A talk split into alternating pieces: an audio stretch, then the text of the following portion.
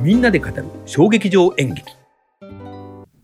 はい皆さんこんにちは、えー、みんなで語る小劇場演劇のお時間でございます、えー、今月も、えー、谷さんの感激日記、えー、2021年11月ということで、えー、ポッドキャスターの谷さんに来てもらいました。谷さんよろしくお願いします。よろしくお願いいたします。はい、えー、谷さんの、えー、今月見たやつは、えー、なんとこの18本という、えー、ものすごい数になってますね。そうですね。今年最高かもしれないですね。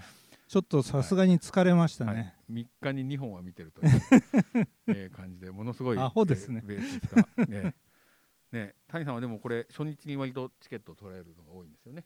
あの買うのは初日ですね、ね初日の芝居ではないあそういうことですね。え初日に買うのでいい席が取れるといえ、うそうですね。があの比較的いい席が前の方の席が。はい。あと、まあ、最近は選べるんではい、あの自分の好きな席を選ぶケースが多いですよね。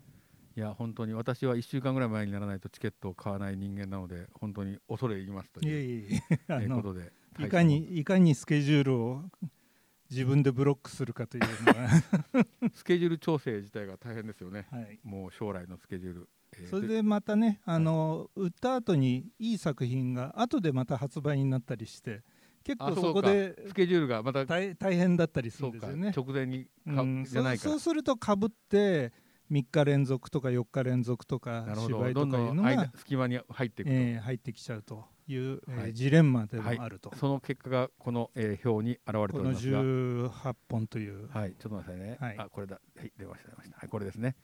はい、これに現れております、はいということで。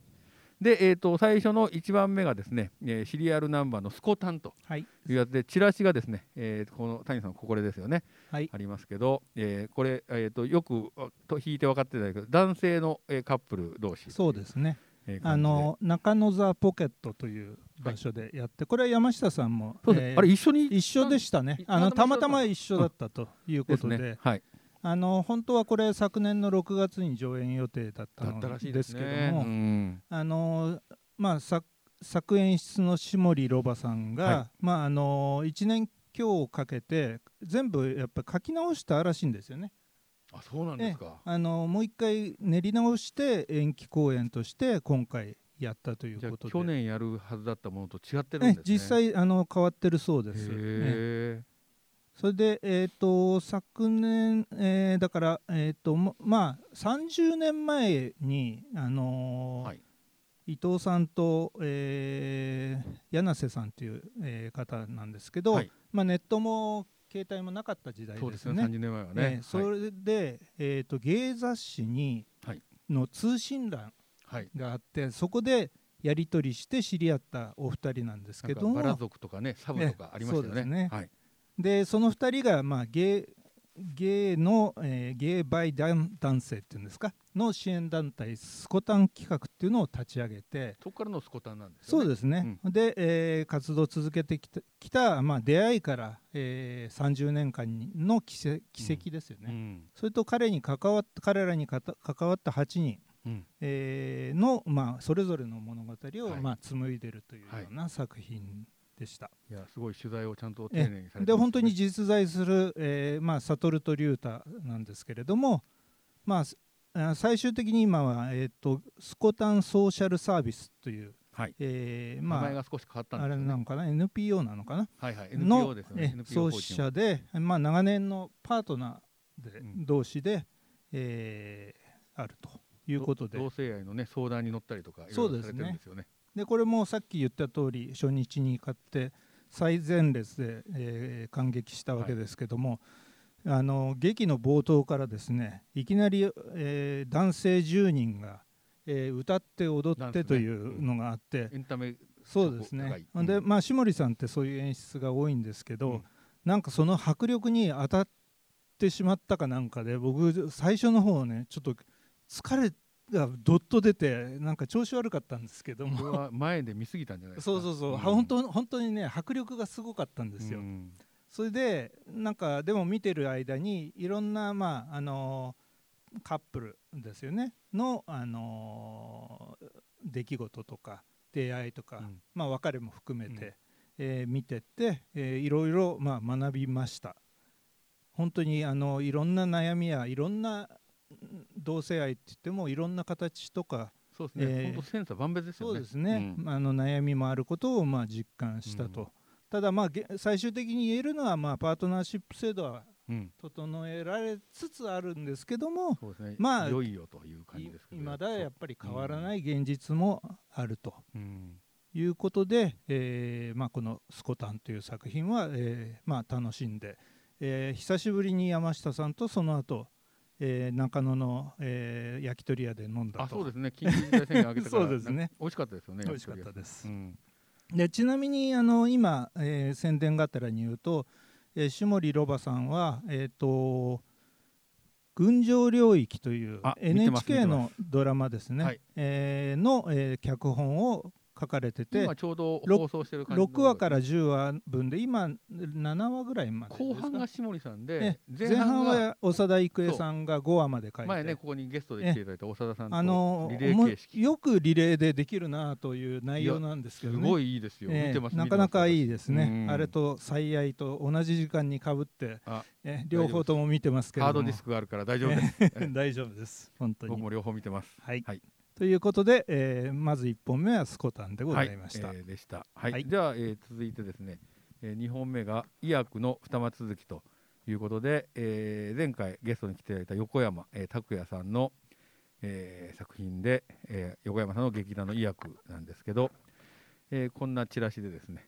えー、諸諸岡さんが、えーここに出てますが、えーいかがでしたでしょうか？はい。あのまあ、横山さんの作品は本当にいこの間もちょっと申し上げたんですけど、い。安心して見れるうんうん。作品で、えーすごく緻密ななんかお話なんですよね。あのはい。金銭に触れる、はい。おあの話で、まあ、このお話は、まあ、二間続きっていうのは市営住宅の二間続きの、えー間取りで、まあ、全て筒抜けになってる。そうですね。2DK で襖だけでそうですね。ね。襖一一枚で仕切られた部屋で、まあ、親子が暮らしてると、でお父さんの諸諸岡さんは、えー落語家の元話家で、えー息子はそんなお親父を嫌に思ってると。そうですね、あんまり稽古もしないし、なんか一生懸命話し家をやらなかったっていうね。うんで、えー、とその昔は、えー、とコメディアンだったんですけどもその時まあ卓という名前でやってたんですけど卓と、えー一緒になるお母さんになる、えー雅子はいの、まあ、その二重構造ですね現在と過去を二重構造をうまく、えーそれで二間が、まあ、回転舞台だったんですねあれね。そうですね、こう前の後ろのところにこうやってね、ええこう回転してこう見えていくっていうやつですね。でまああの時代とシチュエーションが変わって、えー家族の歴史と、まあ、深みを、まあ、描き出してたはいっていう感じですかねで本当に会話劇がいつも等身大の話なんですよねそうですねあの方。のまあ家族の話ですよね。そうですねで横山さん家族を描くよねずっと。そうですねで本当に心に響く、えー作品でうん。うんまあこの間お会いして横山さんってすごいピュアな方なんだなとああ本つく。づく思いましたねそうですね。だからこの人だから本当にこういう作品が書けるんだなと思いました。作家として純粋な方なんでしょうね。はい、でもろもろ赤さんはなんかサラリーマン落語っていうのをねそういやあのそうなんですよ。モロさんってライフワークでやって結構るんです、ね、昔からやってらっしゃって僕30年ぐらいやってるって言ってましたね僕一回見に行ったことあります。あそうですか、うんちゃんと普通にあの古典落語。で今回はこれ初天神っていうね。うんそうですね。あの父と息子が天神さんにお参りに行くっていう話だったんで、まさにこの二間続きの父と息子今こう二人出てますけどっていう話になってました。でまあ息子役が今回、あのー初舞台のす杉田ライル杉田さんって初舞台なんだ。ええそれもう18歳の子だったんですけど、ね。今後あの本当楽しみな人ですよね。へまあ、これはあの標準語で後で別のが出てきますけどこちらは標準語で、えー東京大阪の ABC ホールで、えー後にあやったんですよね。えーやったと、ーはい。シアタートラムから、えー ABC ホールとはい。いうことで、えー1時間55分の作品でした。はい、すごはい。い良かったです。よかったです。はい、では続いてですね、はい、3本目が、えー、生え際。ベンバーのその意味はっていうですね、えー新宿のシアタートップですが新宿のシアタートップスは、えー、一時、えー松竹の、えーなんか小屋になっていたんですが、えー本田劇場グループが、えー預かることになって、えーまた小劇場演劇が始まったということでこのなんかちょっとおしゃれなそうですね、すごくなん星野かひろ子とかみたいな星野兄弟みたいなでも写真ですけど。でもその実は、えー、川上ゆりさんという。鏡さんというあのねすごく俳優の俳優さんがいらっしゃるんですが、いやこんなおしゃれな服を着ておりますが。そうですね。あのこれはあの生え際という、えー野添誠二さんが、えーとは主催をしてる、まあ、野添さんの作演出なんですけども、えー劇団公演で、えーと昨年ですね野添さん自身は4本の作品、まあ、あの呼ばれて演出とか、あのもう含めて全部流れてそのうちえうーん。1本が、えーに去年の2月に劇団公演が予定されてたんですけれども、ね。えそれが、えー流れちゃったと。でまあ僕もこのシアタートップスって行ったことなくって以前のは、あ本当ですか、ええ初めてなんですよ。だからまあ僕としてはもう伝説となってたところにようやごく入れたというね感慨深いいやいや良かったです。これこれもねまた最前列だったんですよ。あ いきなり最前列からあのあれが蓋が取れて舞台の下のあの、ま、幕のとこ、なん。が取れていきなり人が出てきたんでね。びっくりしちゃいましたけど。から人が出てきたっていうね。うん普通に舞台に登場しないやり方がそうですね。変でしたよねそうか初めて行ったんだ谷さん、えへーまあ、ベンバーノーっていうのはねこれあのーノーベンバーをひっくり返して。そうですね。もうまさに、えーその意味あって分かるわいって思ったけどね、えでもう本当になんか小屋が空いてたんで短時間でなんかオファーが来て劇団員も全員じゃないんですよね今回ね。ーでもやりたいっていうのが気持ちがそう。だからままずやってみようっていうことで客客演で、えー、と内田健二さんっていう方を呼んでそれで、えーまあどちらかというと、まあメえーメインのキャストにいつもなってる川上ゆりさんはい。をはじめとして、まあ、はいいろんな話をねはい。入れ込んで、えー大量な服がいっぱいまずあったり。そうですね。服ええがたくさんありましたね、で、えー着替生え際独特にねあのドタボタするじゃないですか。そうですね。えドタバだけどなんか洒落てるんだよねそれがまたねリフレインしてね、はい。ええでなんか泥臭くないのがねそうそうそう、まあ、おしゃれなんですよねおしゃれなんだよねなんか、うん。なぜなぜか僕なんかすごく嬉しかったですあの芝居は。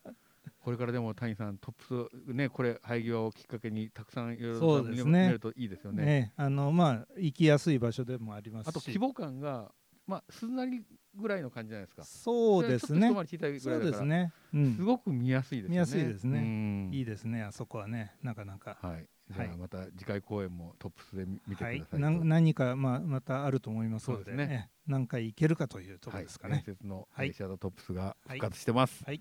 ということで、えー、と続いてですね「パプリカ」えーね、あの歌の「パプリカ」じゃない「パプリカ」という劇団の柔らかく揺れる、えー、駒場アゴラ劇場ということで、ねこれはパプリカというやつじゃなくてチラシが、えーこれあなんか渋いチラシで。そうわかんないんですね。まあ、後ろはこんな感じ。後ろは後ろの方が少しでもわかんない。まあ、まあまだあのタイトルは書いてあるんですけど「パプリカ」という、まあ、福名、えー、里穂さんっていうのがえー作演主催者で作演出をやってる、えー劇団なんですけど、ええータイトルは「柔らかく揺れる」これはいは駒場アゴラ劇場で、えー僕まあ、会員だったんで行ったということで。ー結構10日ぐらいの公演で長いですね。そう結構長かったんですよ。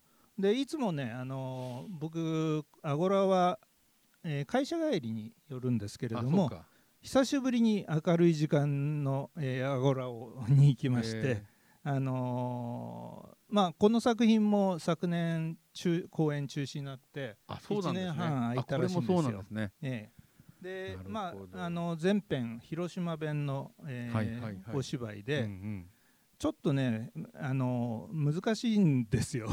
なかなか。難しい。あの僕はなかなか解解釈できなかった。という感じですかね。あの福名さんってあの無林館の、はい無林館ね、ええ。あのまあ予備校みたいなところですよね。そうですね、ええ。あの青年団の。予備校みたいなはい。感じで。であのーまずね校校外ってあるじゃないですか、まあ、あのチラシですよね、あはい。えーそれのキャスト表をね全然目通さずに、あのー入っちゃったんですよね。時間なくって。それでなんか若い女性の出演者が多くてもう人間関係がさっぱり分かんなくなっちゃったんですよ。なるほどなるほど。でまあお父さんの、えー死亡から始まって亡くなったことから始まって、まあ物静かなあのお話すごい柔らか柔らかい本当に柔らかいんですね、うんうんうん。だけどどっかいびつな、柔らかく揺れるとかね、えーいそれで揺さぶられる家族のお話。これ広島って書いてある広島弁？広島弁へです、え。ええ。だから福名さん自体が多分そうなんだと思いますけどね。広島弁はいいですもんね、ええ。うん。まあそういう感じでちょっとあまりよく説明できなくて、えー申し訳ないんですけど、はい。えっ、とまあ僕の好きな持松さんが、はい持松亮さん、えーはい。ああきらさんかな、えーはい。が出てて、えー非常に味が出てるんだという感じですかね。また次回作も。そうですね楽しみですね。でもねまあ去年中止になって大変でしたね本当に。そうですね。まあもう皆さんここら辺の作品ってみんなそんな感じで結構、ううんん溜め込んだものが今ちょうどと、ねやり始めてるっていう感じで。そ。の爆発したものがこの谷さんの本数に現れておりますが、えー続いてですね M&O プレイズの「命知らず」という、えー本田劇場でえーやってるやつで、えーこれ演出は誰ですか？これ岩松あ亮さんです。山松亮さん。あすごい有名な俳優さんがいっぱい出てますねはいはい紹介しますとすすね。えっ、と勝勝地、えー、亮さん、はい。えー中野大河さん、今彼すごく人気ですよね、えもう。に新名元弘さんって、えー、とロロとかに出てるあそうなんですね。あと、えー三石健さん松と健さんもいいよね。岩松亮さん自身も、えーお出になってると、はい、山本さんも俳優としても素晴らしいですね。そうですね。うん。でこの作品はまあ勝勝地さんがですね自分と大河で、うん。えーまあ、今あ中野大河って言ってますけど、に、えー当てて書いてほしいと岩松さんに言って、あ、二人で？えーたいやいや2人じゃん勝地さんが勝地さんタイガーさんと何？友達とかなんか。まあ仲はいいんですよ、なんかなんかでね一緒でやったらしいんですよね、あ、そうなんですか。うん、それで頼んでダブル主演でやってくれってえー頼んで、山本さんに直訴したら M&O がプロデュースしてくれたんだ。そう。さすがですね。でまあ岩松さんの作品ってすごいいつもややこしい難しい話が多いんで、はいまあ、たまたまその前々日かなんかに、えー徳永京子さん劇評家の徳永京子さんが朝日新聞の劇評で書かれてたんあで、演劇ライターええ徳永京子さん。予習をしたんですよ。はいで徳永さんどう書いてたかっていうと整ったシンメトリーに、えー小さな亀裂が入りいびつなアンアシンメトリーへと変容していくっていうのが作品の骨子なるほど。だ整ってたものが少し崩れていく。そうそうそう。誰誰を信じ何を大事にするかの選択が入り込み均衡が崩れていくなるほど。何、何、それなんか大事にするものが崩れていくんですか？え大人の嫉妬が、えー青春を殺す物語ってまあ確かにね言われてみるとあそうだなって。何、嫉妬ってどういうところから大人の人が起きるの？だからある意味その言ってしまうと,、えー、と岩松さん役が、えーなんか偉いんですよ。工場長みたいなところで。へ話変な話で、ーうん。なんか人人里離れた場所で、うんえー、と中学からまあ同級生だっはい。たこの2人ですね、勝地と、はい。えー中野大河がはい。雇われてるんですよ。で先輩が、えー、と三井試験で、あ工場のね、ええ。はい、で先に、まあ、働いてたふ双子の兄を探しにやってきた男がニーナさんで所長は、えー岩あさっき言ったように岩松亮で、まあ、ミステリー劇なんですよね。んで、えーまあ、その山の中にある療養所なんですけど、はい。えーそこの警備みたいなことやってるんですよね。えっ、とおその二人は。勝地さんと中野さん。そうそうそうそう。でどうも死亡した人をそ蘇生させるという事業だともまあ聞かされてると。フランケンシュタインみたいなね。そうそれで、えーなんかその疑惑が濃くなっていくっていう、まあ、展開でまあその中で まあなんか要は大河がひいきされていくようなところとかがあっててあ勝地さんと比べて？そうそうそうそうそう。そこのとことかまあ嫉妬が生まれるうん、実際でもね多分岩松さん言いたいことは多分どっか別のところにあるんじゃないかなと思うんですけどね。なるほど、え今日からね今日っていうのは12月10日から、まあ、4日間ぐらいですけど配信やってますけどまあ多分見てもね1回見ても分かんないと思いますこれ。そうか配信は一回見たら終わりの配信は何回かいや何回でも、あのー見れるとは思うんですけど、うん。期間が短いんですよ。そうかじゃあ今回は。4日間で何回か見ると分かってくるかもしれない、ね、そう2回見ないと多分分かんないんじゃないかなこれは。このタイトルの「命知らず」ってなんかそのその命を再生するっていうことうん、にかか？ってる多分そういうことなんじゃないですあかー。だからもうねい岩松さんの作品って得てしてこういうことが起きてしまうんですね僕にと とっては。山本さんねロシア文学専攻だったからチェーホフとかに。でね共感するとか感情移入するっていうのがある種僕はその劇のなんか醍醐味というか面白みなんですけども、全て拒まれてる感じなんですよね。でもあの廃売の岩井さんとかは岩松さんの作品を見てうん。それを本にされてますあからね。あなるほど演ね。劇入門とかで。やっぱりだからそこはここの作りが違うんですよ。いえそれ感性だと思いうます、ん、あとまあ岩松さんのやっぱりぼ僕のものの見方とかが追いついてないとこもあるしやっぱりまあ鍛錬がやっぱりまだ未熟なんでしょうね。いえいえそんなことないと 僕も今ですねあのドストエフスキーの「カラマードフの兄弟」をああついに手出しましたか。100分で名著でやったからだから岩松さんもあのロシア文学だったから、えロシア文学ってこういうことなのかなって言ってうん噛み締めながら読んでるんですけど、なかなか父として進まないというはいですね、まあ2時間10分のまああの話だったんですけどまあ5人芝居ですから結構濃密ですよね。そうですよね、ええ。うん。あのまあでも良かったんじゃないですか？これはこれで。でも中野さんとかのファンが結構いらっしゃってたんじゃないですか？うーんどうなんだろうな。俺あの俳優さんすごいいいなと思ってそうですね。中野さんは今ね大河は結構人気だからね。ねすごく面白いですもんね、うーん。でもみんなね首ひねって出てくるんだあそうか。分かんなかったって感じでね。なるほどね、ええまあなでもそれもそれで僕はお芝居のいいところだと思います、